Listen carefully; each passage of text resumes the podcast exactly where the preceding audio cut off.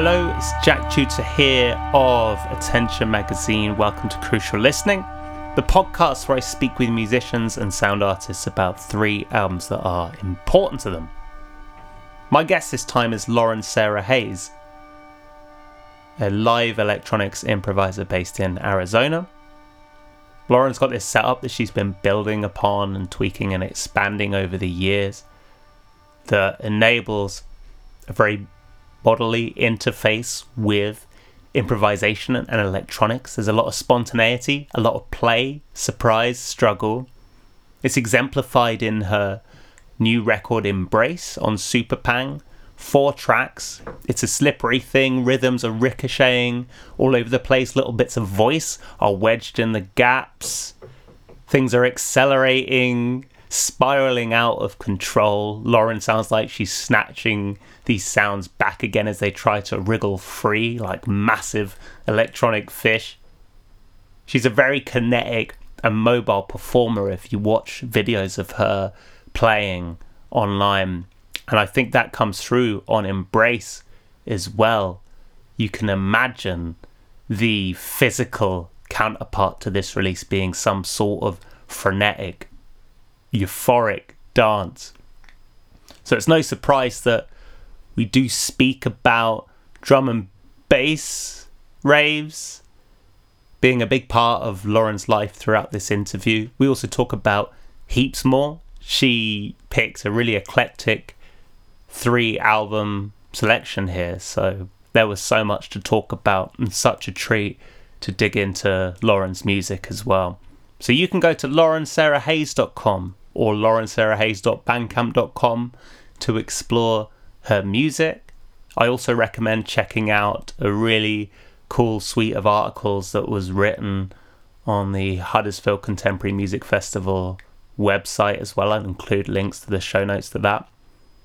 And then head over to attentionmagazine.co.uk forward slash crucial listening for more information on her picks and all those links I just talked about. Okay, thank you as always for listening. Really appreciate all the lovely feedback. And please enjoy this new episode. This is Lauren Sarah Hayes on Crucial Listening.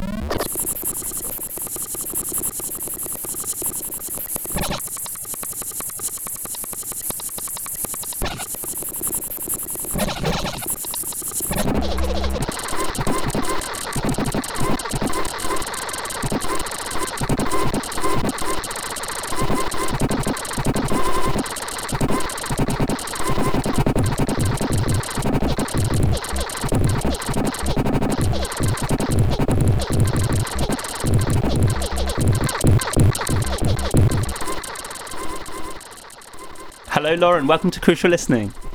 Hi.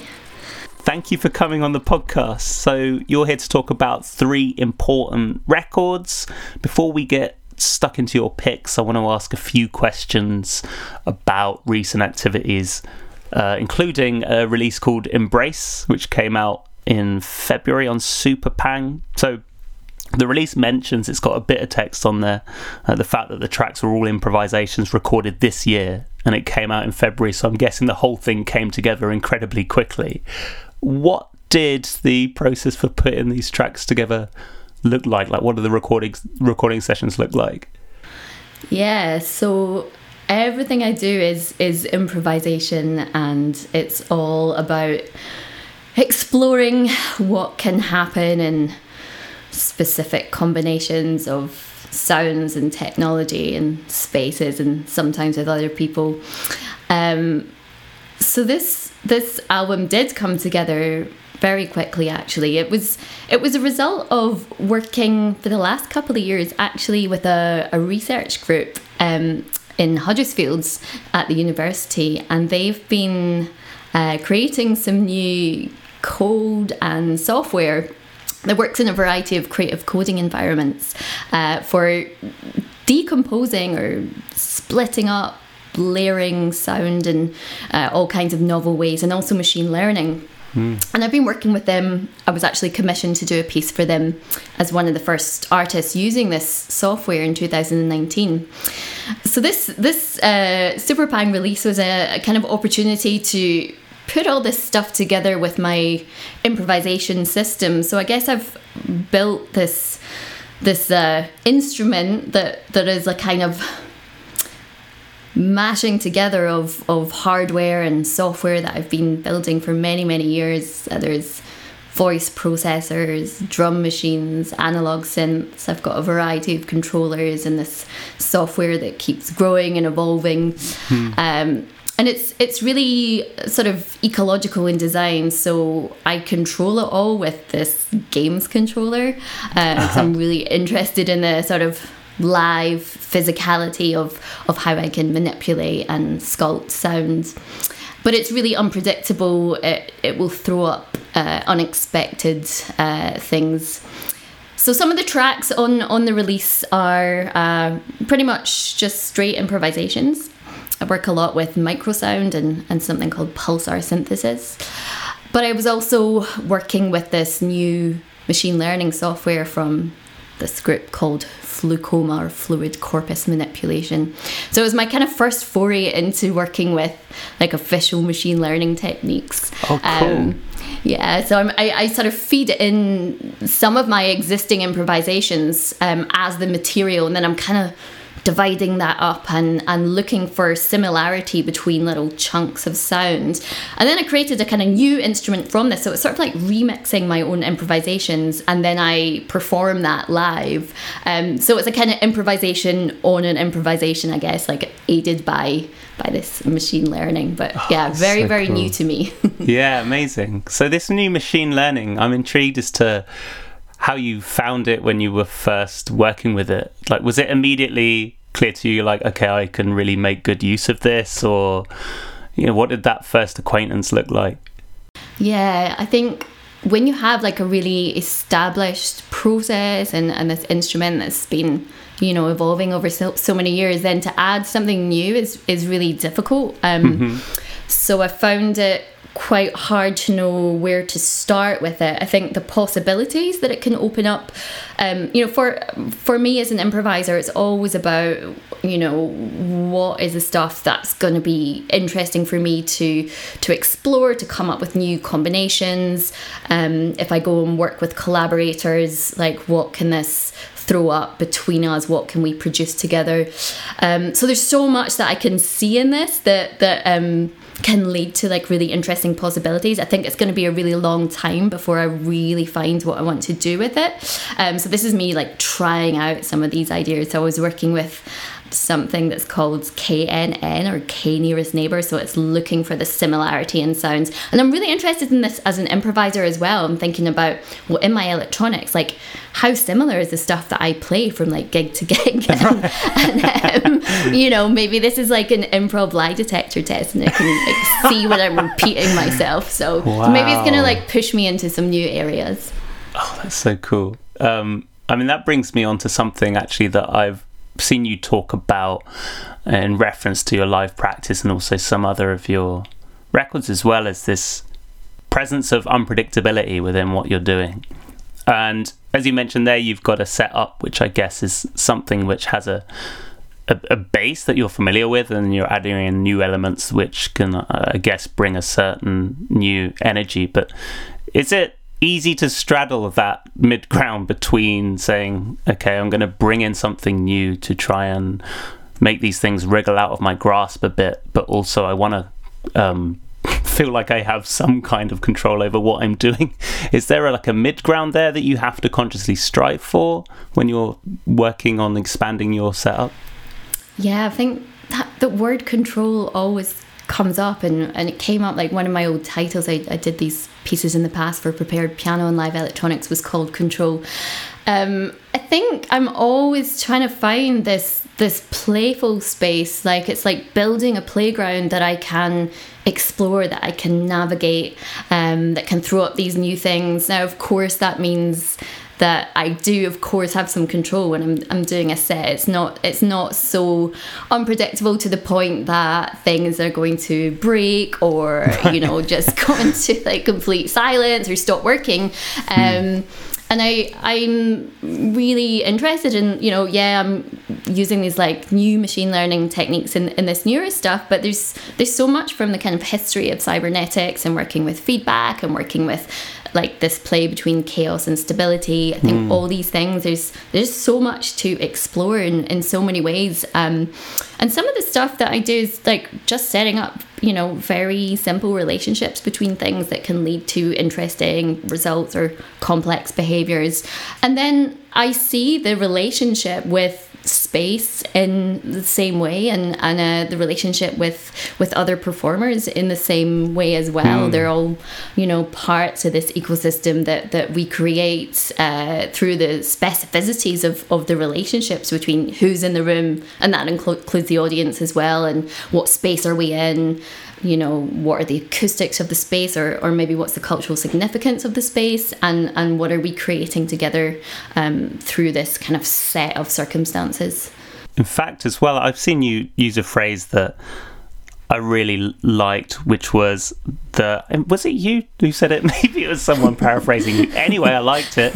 Um, this idea of incorporating effort or palpable struggle into your yeah. setup. So yeah. I guess like when you talk about playing with other people or being in a certain space, I guess there's a certain pushback you're getting from those other elements, right? But tell me about yeah. incorporating effort or palpable struggle into yeah. yourself. I love that idea. that was me. um, so yeah, I mean, I think this this you know, I I was trained on classical piano from a young age. I you know learned how to be musically expressive on this really huge instrument. I was four when I started learning, so it's you know it's very physical. Um, it's very difficult in a sense to to learn how to um, become good on on um, an instrument like that. It takes many mm. years, and then yeah, when I first started working with electronics, and you know I've said this many times, but but this like I'm gonna press a button or move my finger in a trackpad and and trigger something or hear like these really powerful sounds but not feel that um, mm. physical connection to the sounds that I'm making and like a lot of electronic music software I think can allow you to work in that way and you know I always say that that if you haven't you know, had a, a, background on acoustic instruments, you might not miss that physicality, right? Mm-hmm. Um, but because like my musical history is so tied to this, and and then you know over many years I was started learning guitar and playing in all these really loud punk bands and things.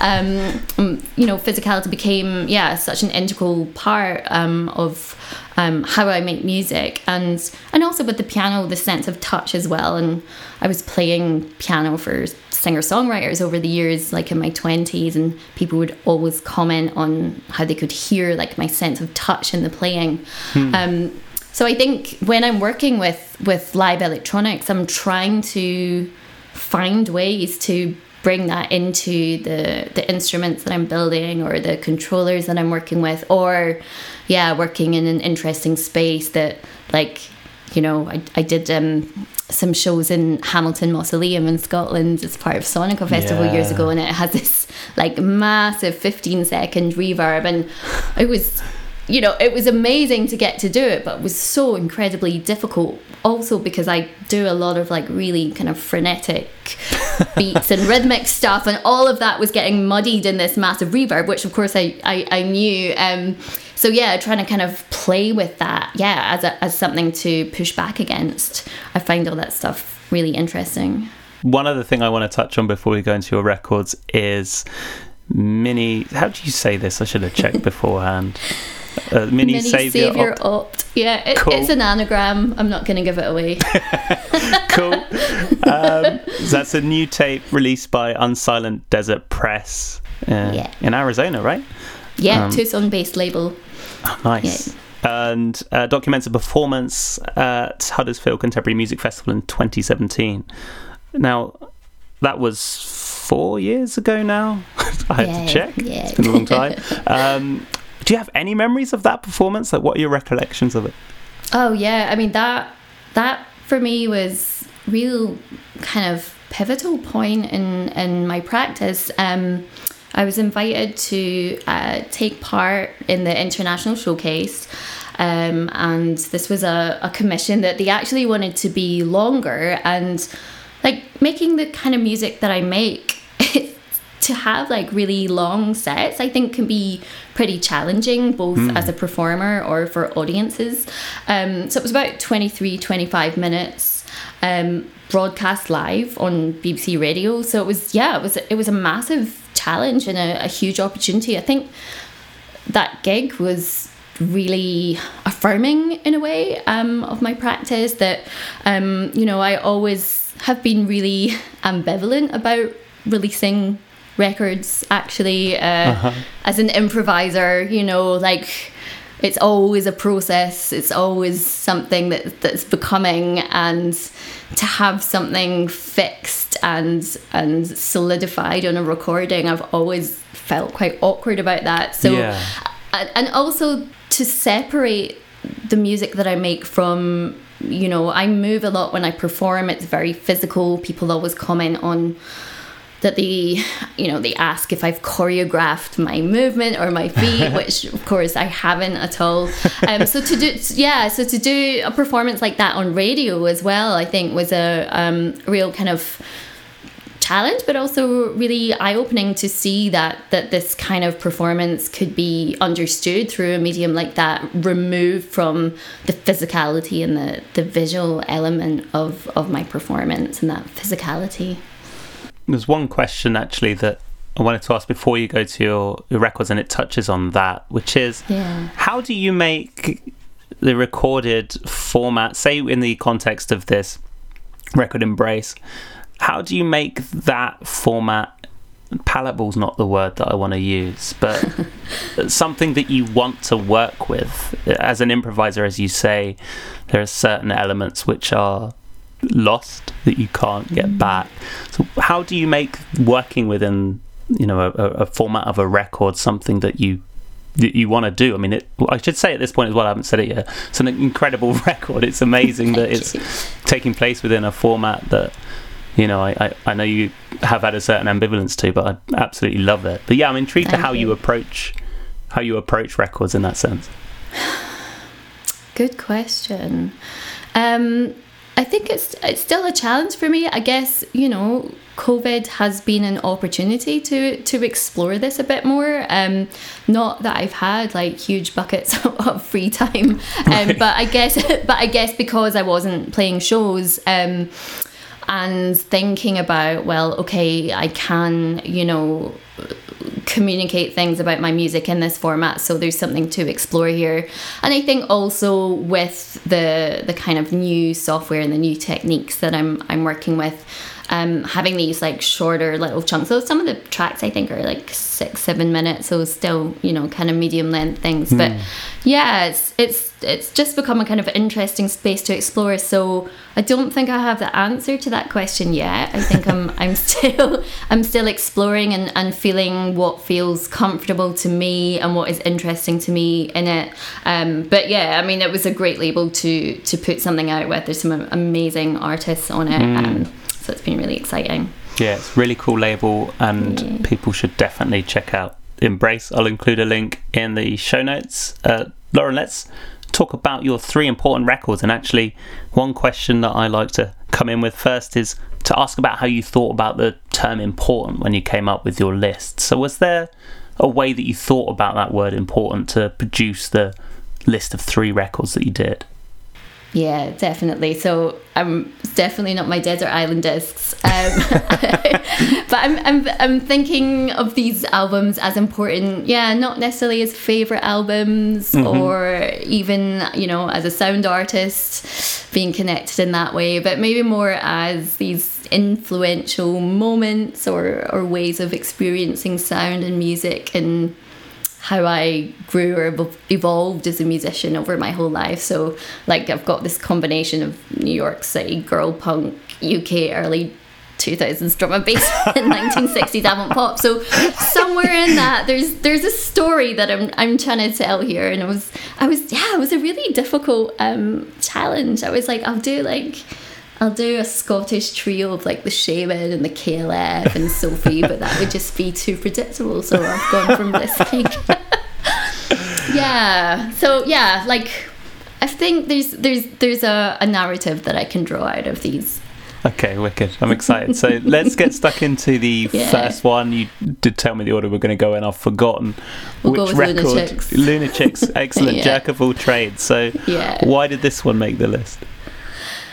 So yeah, this is this like '90s New York punk bands. They, you know, they they said they weren't Riot Grrrl, but they were kind of just like living these punk lives out of school in New York, and they were kind of you know really feminist without saying that they were. Just uh, in in what they were doing and in their lyrics and. I saw them play at the Barrowlands in Glasgow when I was 16. Wow. Um, I'd gone with some friends to see The Offspring. I had no idea who Lunachicks were. Uh, and yeah, just it was just like seeing them on stage. Something something completely clicked. I saw the singer Theo Kogan uh, wearing this huge blonde wig and several layers of false eyelashes and a Barbie t-shirt and a tutu, and I just completely fell in love. And it was it was this kind of like just deep identification of how what was possible as a performer. I was playing in school bands. Uh, I was really into like grunge and punk inspired bands, always with guys at school. And um, yeah, just seeing on stage this kind of like over the top blend of femininity and grotesqueness and drag and this queerness and performativity. It was like just amazing. And I just still remember that that moment and how she was using physicality and using costume and presence in the performance. And um yeah so so i guess the album itself like is maybe not as important as as seeing them and this album came out around that time. I think it was like one of their first kind of major breakthroughs though, they, they sort of never quite got the recognition that, that people uh, thought they should get. Right. um, and it's it's interesting. They've just had a bio out, and I was kind of nosing Yeah. through it. Yeah, and uh, you know, there's a lot of um, discussion about how the the performance was all about sort of dealing with mental health and dealing with uh, like disguising and, and hiding behind all these layers of, of mass and performance which I think is is really interesting. And you know and then I was playing in, in bands through my 20s playing in punk bands and, and later a ska band and also a blondie tribute band.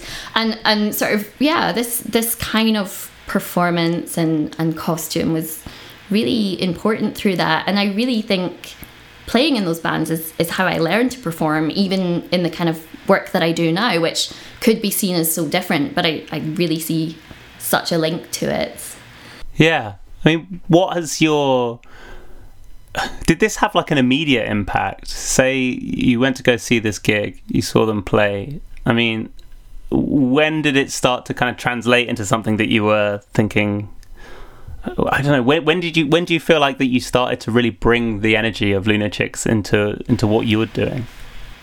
I think I think in my like punk ska band, and this is you know this is like in the early 2000s um, we started a seven piece band with with one of my school friends so yeah i mean after seeing lunachicks i was you know trying to drag all my school friends to to to play with me and start bands and um and then yeah a little later um in the ska band it was really about completely you know dressing up and very high energy. I mean to the point that you know i was jumping off the stage into the crowd and i mean even you know we'd start playing and there were times when like the seven piece was not together at all. I wrote all the material pretty much and and everything was super loud and super fast. And you know sometimes we'd start playing and we'd all be completely like out of time with each other. And we just look at the crowd and you know everyone was just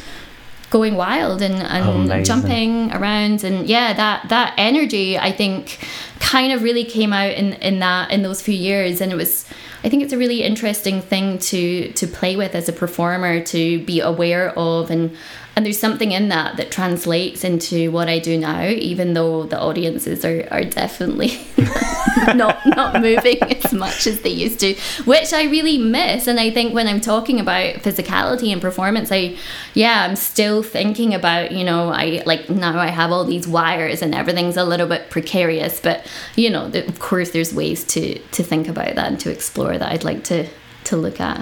Yeah, nice. Do you mean in terms of you as a performer or in terms of how you bring that energy to the audience? Yeah, I think I'm just thinking about like participation and what can technology do within that sphere that it's that's not this separation right between audience and, and people mm. on stage and of course there's many artists that, that play with that um, in interesting ways and i think i think that you know in those punk bands it's like a lot of that is dissolved in this physicality yeah. where you are physically blending with the audience okay so one project i did a few years ago like i've i've worked over the years a lot with with haptic technology which is technology that allows you to to explore touch and feel in relation to sound. And and there was a piece I did in uh, collaboration um, with a somatics expert and dancer and choreographer Jessica Rajko and I was actually using haptics throughout the audience to like oh wow. play sound but also to send different vibrations and sensations through the audience. So that's like one you know kind of like foray into doing that with audiences that I've explored. But it, it's it's really difficult, and, and mainly because yeah. of technical limitations and wires and, and all those kind of things. Yeah, that's it, I guess, isn't it? It's, it's the equipment that is present within a punk context is ready yeah. to be walloped and beaten and sweated exactly. on. Exactly. yeah, exactly. And maybe that's maybe that's what I need to uh, have. Like maybe that's what I need to keep in mind when when I'm designing new things. That this is something that's yeah gonna be like really, like treated really brutally. So what can I do with that? Yeah. But I haven't found the answer yet. So interesting. Um, mm. So with Lunachicks, you picked jerk of all trades. I know you said the the performance is really the thing that sparked it for you, but they've had a few records out. Was there a reason that you went for this one specifically? I think it was just a good breakthrough. There's some songs in it that I, I really love. I, I love the song Light as a Feather. It was just this very odd thing when there's, you know, if you, if you look at the video, there's, they're like pretending that they're at this school party and you know even though you know they're like 10 years older than you you really identify with this and and you can see like you know it was just something as a sort of grungy teen with dyed hair and experimenting with different looks uh, and and things like that that that really kind of uh, I could really relate to at the time. And there's there's just all this dark like comedy in it um, and i think in, in, the video for that song in particular it's yeah it's real kind of humorous grotesque kind of undertones throughout which which i really enjoyed. Oh interesting. I didn't check out any videos in advance actually. I'll have to go back and do that. Um, there's one song it's got a really cool riff in it. It's the one i can't remember the name of it but it's got a dog in the title. Sounds like a melvins riff or something at the beginning So you you you were into you say you went to go see the Offspring as you said, and then you saw Lunachicks playing that same show. I'm intrigued as to what other music you mentioned, like grunge, was in your orbit at this time. Punk. What other bands were really sort of firing you up during this period?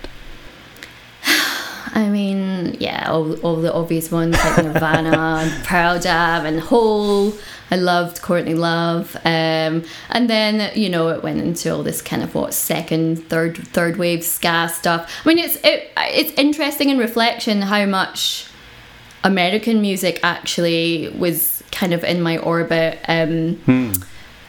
But at the same time, you know, I was going to these kind of rock grunge clubs in Glasgow and then later Edinburgh. But it was I think what I really loved was the like the range of stuff that was in there, and you know, you'd go one minute from like Nine Inch Nails to I don't know, like Incubus to like to something like electro goth, whatever. It was yeah, it was like a kind of just education to hip hop. Um, yeah, a real kind of beautiful mix of stuff that wasn't just um, you know sticking to one genre. I think I've always enjoyed Yeah. that.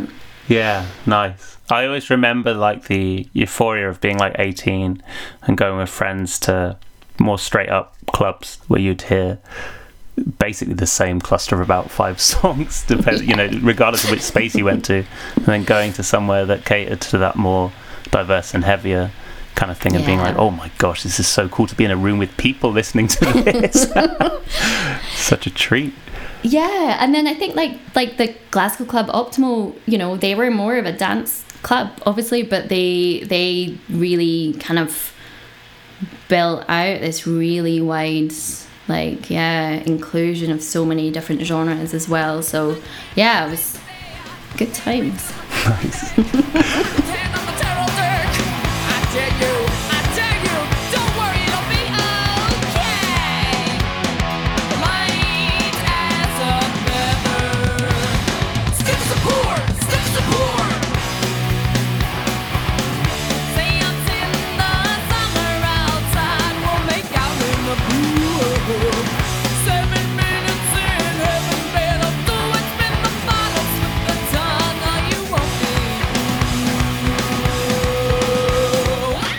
So let's go to your second record now, Lauren. Yeah. Uh, yeah, if you give me the name of it to begin Yeah, with. Yeah, let's go to Andy C Nightlife 2003. Wicked. So why did this one make the list? Yeah, so I guess you know, in complete contrast to this kind of identifying with the artist, like I really don't know much about the artist that I was listening to and, and dancing to around this time. And you know, this is similar times. It's, it's crossing over maybe a little bit later than seeing the Lunachicks, maybe four or five years later. But like I spent a lot of the early 2000s going to many techno drum and bass clubs in, in Glasgow and Edinburgh. And yeah, it was it was like a education in electronic music. But not not from the perspective of of like who is this DJ? Like I you know, I saw loads of superstar DJs if we want to use that word. Um, but I was re- but I was much more interested in like yeah, just really weird, dark, twisted drum and bass. I mean, I was going to drum and bass clubs every weekend for about a year or two. Um, and this this album, so Andy C's done this series of kind of mix albums. I think he's on his seventh now. But this first one, like we would just play it all the time. I, I remember um, someone who hadn't come out with us playing it through the window of their flat while we were returning at four in the morning the so good. and dancing to it and probably annoying a lot of people but it was it was yeah uh, amazing and um i think yeah just just really um finding out how sound could be used to to make me move and and to make whole rooms of people move and thinking about sound in terms of electronic sound and sound that could be transformed and manipulated in so many ways. And and I think it's it was more of a kind of embodied education in a sense. It wasn't that I went and then tried to make drum and bass music. Right. um, but I was just having these really, really profound experiences dancing and and feeling, and you know, I think other people experience this, but feeling like different parts of the music and different parts of my body as I'm moving, and you know, when you're in this kind of state where it almost feels like you're creating it through your movements, and um, almost feels like you're kind of conducting. And I think again, like even though I don't make music that sounds anything like drum and bass, there, there's there's definitely a kind of aesthetic in these like really twisted kind of manipulations of sound, these transformations. It's been something that I really love exploring about taking something and sort of twisting it and sculpting it and turning it and turning it into something new. And I think a lot of that came from from drum and bass from techno so this yeah this album was like a kind of classic moment within within all this for me And were you making music around this time as well? Yeah, so I think like this was overlapping with the punk and the ska bands um, as well. So yeah, I I, I think um, you know obviously like we can see that drum and bass and ska come from like a similar limit lineage. Yeah. Um, so there's you know there's definitely like a, a relationship that a story that we can draw there, and all about movement and dancing and and physicality and. And just thinking about it as well, what I just said about you know feeling the sound in different parts of my body as I'm dancing. Um, you know, again going back to this work I've done with haptics and sound and touch. You know, I've created like installations as well where I I'm physically moving the sound like through a body, like on a chaise long, for example, which I embedded with motors. That and thinking about like how would we feel sound through the body. You know, if we've got something where pitch is descending, does it move down from your head down to your feet, or what would we want to feel on your head, or what sounds could we feel on the pelvis? Does pitch like relate to you know low and high on the body? How do we think about symmetry? All these kind of things, and I think a lot of that came from from these uh, experiences of of clubbing. Yeah. Yeah, and it's interesting as well because I guess it's a very communal experience within the electronic context. So as we were saying that there's those stiff divides between Yeah. performance and audience. Like there's I guess by removing the performer, right, you just end up with a more of a flat hierarchy within club music, which means that everyone can just spill over each other in quite a uh, quite a communal way. That's really cool.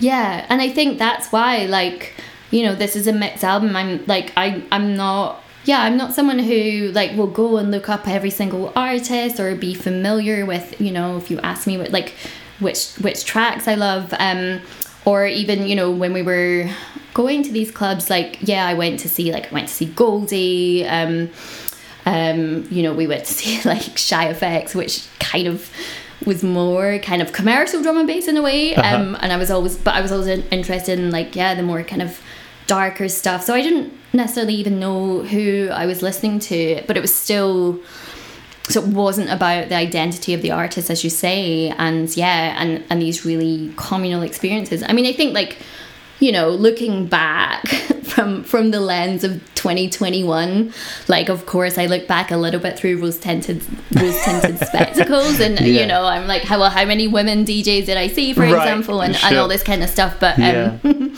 um, yeah, just looking back on on those kind of days with with uh, with blinkers on a little bit sometimes. Yeah. But that said, it absolutely was this. Um, yeah, just communal entrainment of bodies moving, and yeah, it's just really exciting.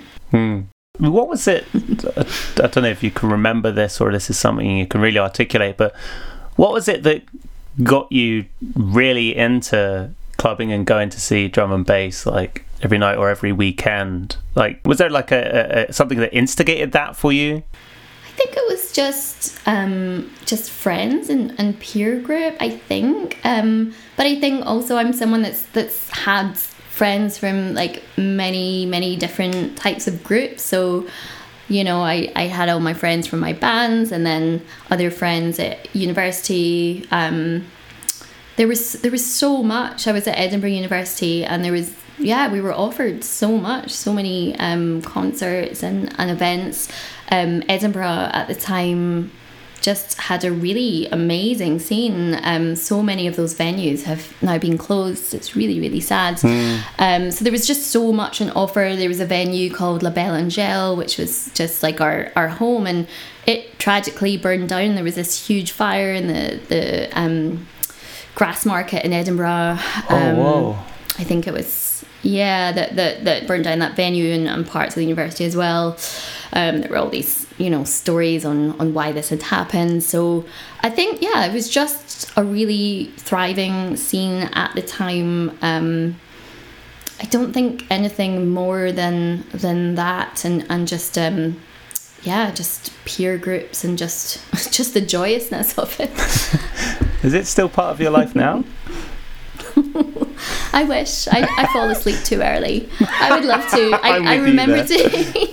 I remember doing a gig in Sweden years ago, and when I'd done my sound check, um, they had this lunchtime rave. It was amazing. That's what I need more of. Oh, amazing! Yeah, Everyone was eating their sandwiches and having a dance. It was great. oh, that's absolutely beautiful. Yeah, I remember going to you know DJ sets in like Barcelona and the the door being locked when I approached at like half ten at night, and they're like, "No, it doesn't open until 12. and I was absolutely dismayed. I was like, it's not enjoyable after that point. This is no there's no point in this. Yeah, I'm with you. Um, But I, I don't know. I mean, after you know, after COVID, I'm kind of dying to get out. So we'll see. We'll see. yeah, Maybe think maybe it'll be be a new rebirth. watch this space.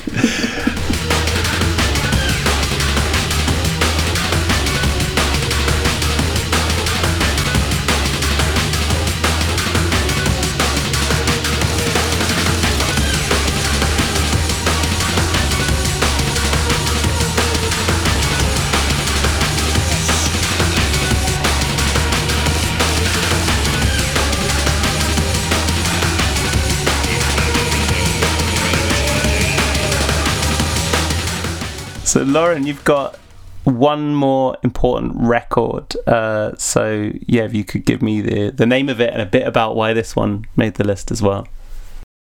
Yeah, so I picked Van Dyke Parks' Song Cycle, this really interesting story from 1968. Um, and again, I think this is more feeding into to some ideas that I'm interested in. Um, I'm not sure when I first heard it. I think uh, I found out about it after hearing his work, uh, his arrangements on Joanna Newsom's Ys album.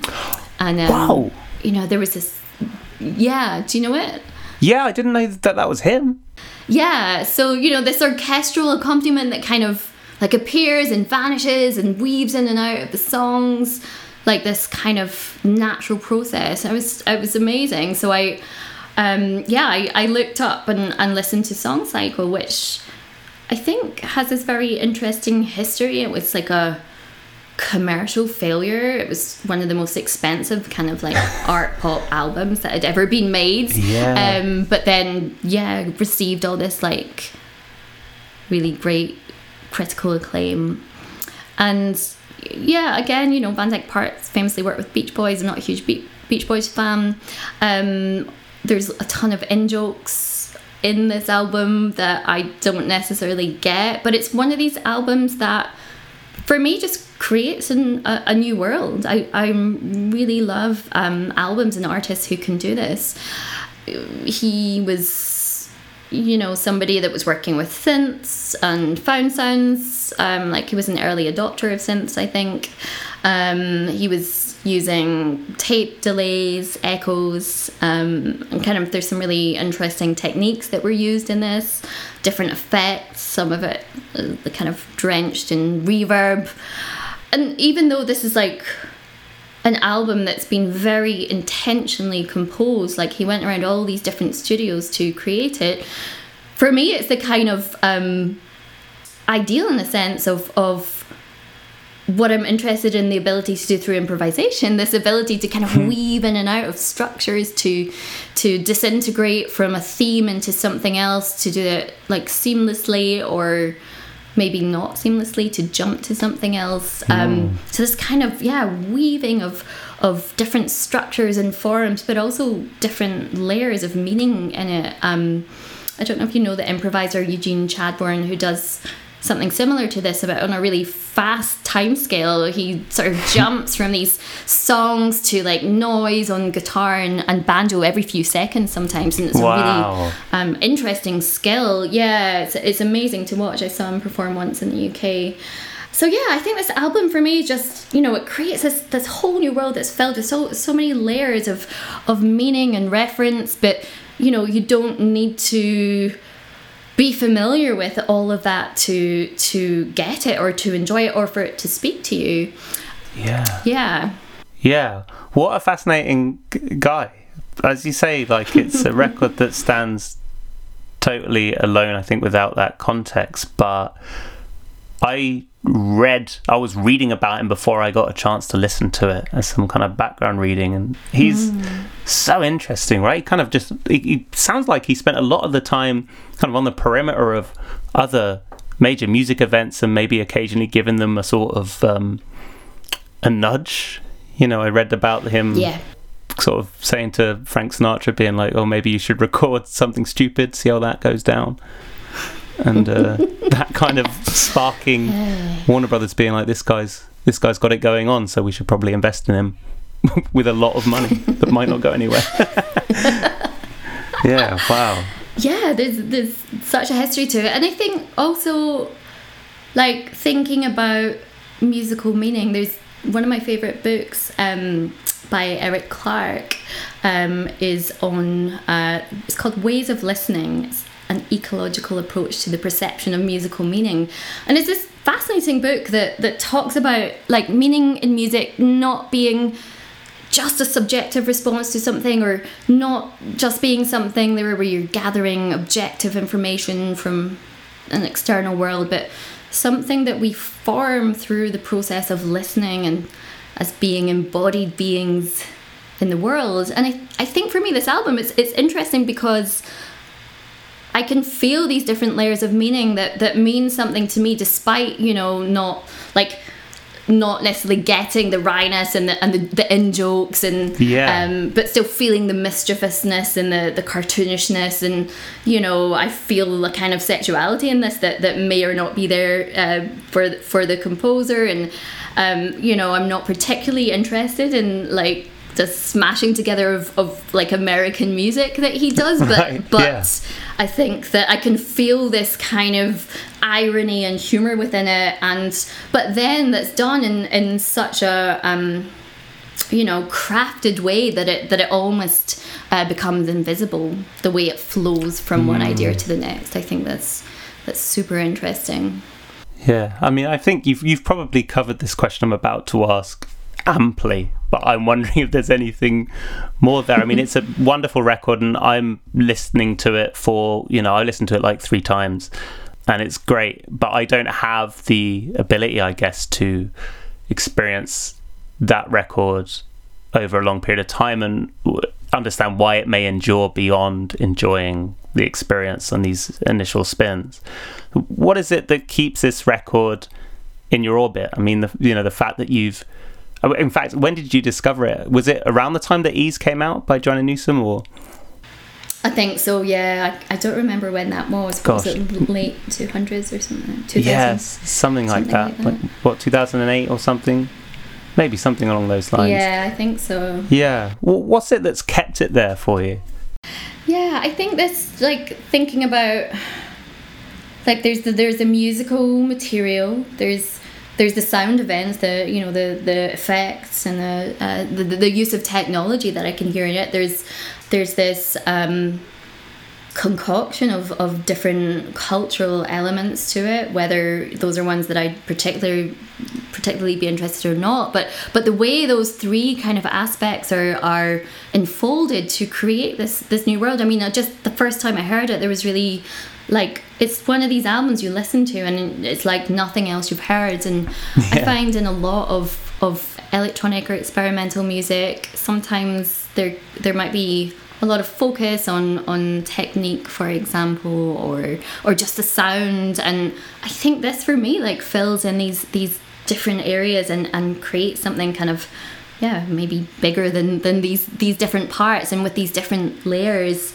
And it could you know it could be applied i guess to like regardless of genre. And i think i sent you like a couple of other examples of, of albums that do this but like Tierra Whack's Whack Worlds you know similarly for me you know this this was like a series of one minute tracks that she released um 2018 on instagram um that you know could feature as as um like much longer songs in themselves but but woven together through this amazing um, video collaboration that she did like for these one minute kind of um, vignettes. It was just like create this whole world um, so I think yeah this this ability when artists can do this kind of regardless of genre I think is, is super exciting and it it leaves so much to to dig into and and that can endure over many years Do you have a favorite track on this one?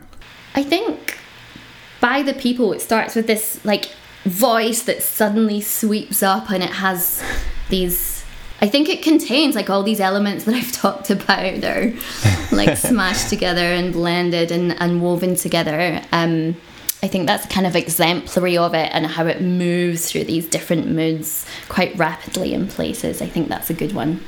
Yeah, you mentioned this as well. I love how it does feel about. It does feel like it's kind of, you know, this disintegrating and coming back.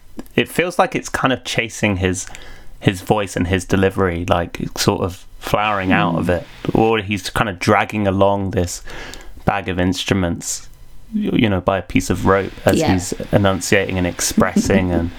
Um, his voice as well like the um hopefully it just wasn't the bit rate of the version i listened to but he's got this very uh like almost kind of semi-present voice which i think is quite bizarre in the context i think of firstly the sort of music i think he was kind of pulling from which was you know he was massively into pet sounds and the voices are very upfront on that record but he goes for something that's Yeah. Almost half displaced it's really strange isn't it Yeah, that's it's kind of interesting as well that you say that because that's some some uh, something I've been thinking about in, in my use of work. Uh, use of the voice in my own work as well is thinking about you know I use the voice as like as a as a sound source that I I chop up and manipulate in very various ways but it's it's never the prominent feature in what I'm doing and yeah maybe there's something that I that I relate to in that because it's yeah it certainly yeah. doesn't sound like a kind of singer songwriter album um, No. song cycle for sure the voice is being used as this kind of narrator in a sense a kind of guide I suppose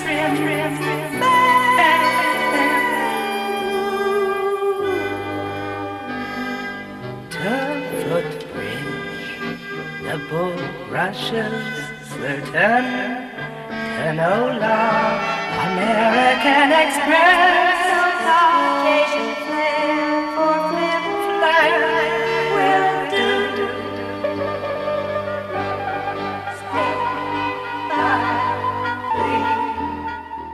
do. Speaking of the voice, actually, on Embrace, the snippets of the voice are awesome. Like they just come in on. I'm trying to think, like most prominently, I guess, on the first and last pieces on that record. How did they come to be within the context of Embrace? Was that stuff from like the original improvisation, or yeah, how did that get into the mix? Yeah, so there, you know, I work a lot with vocal utterances that go through Voice Procer and then they're going through various transformations in, in Max MSP, the software that I use. So I think in this case, because, you know, typically in my improvisation, they will, they will get uh, chopped up and extended and stretched out and all this kind of stuff and rearranged. But working with these, these, um, machine learning techniques, there was it was really interesting to hear some of the kind of matching and combinations that it was throwing up, and Yeah. and also the way I was doing it. It was just producing these really interesting uh, rhythmic combinations of material. Um, that I wouldn't have done otherwise. I think that's always the most exciting thing for me when I, you know, I arrive at something that I haven't conceived of beforehand that I just play out while I'm doing it. I, I think though I'm always trying to think about how to how to fold in the voice in a more embodied way um, into what I'm doing. It's a continual it's a continual exploration because because a lot of software came from um, software techniques that I use came from actually uh, the piano and prepared piano. So a lot of what I'm doing is listening for transients or sharp onsets of the sound, like like as, as if you press a piano key. So in a sense, to kind of activate different processes, I have to kind of emulate some of that in my voice. And of course, there's many ways to use the voice that that don't require that. So um, yeah, it's like how the software is shaped by the body and the instruments that I use it in combination with. I think it's interesting, but it's yeah, it's a continual exploration to think about the voice being more embodied rather than just a source of, of sonic material. Awesome. Um, I've got one more question for you, Lauren, which is a reflection on the albums that you've picked here. If you were to listen to a record, maybe one of these important records, maybe just a record that you want to listen to, is there like an optimal environment, place, time that you take to listen most intensely? Or is it wherever you happen to be? What's that like? Right now, my favourite place to listen is out in the desert. I have a, a secret spot near a town called Cottonwood in Arizona, and I'm on a hill, and there's cactuses everywhere, and I can look out onto these red rocks, usually around sunset, and not really an audiophile, so I've just got my portable Bluetooth speakers. But this is this is my current favorite place to to listen at the moment. I can't see another person in sight. It's just very remote and very very beautiful. And uh, yeah, that's that's that's where I'm doing a lot of my listening. Uh, whenever I can get there. Yeah, that would be my favourite too. That sounds unreal. That's so good. it's very unique Arizonian answer, I guess, to that question. Um, that's great. Well. Lauren, thank you so much for talking through these records, talking through your music as well. Um, it's been a lot of fun. Thank you so much. It's been great. Thank you. And to everyone listening, see you next time. Goodbye.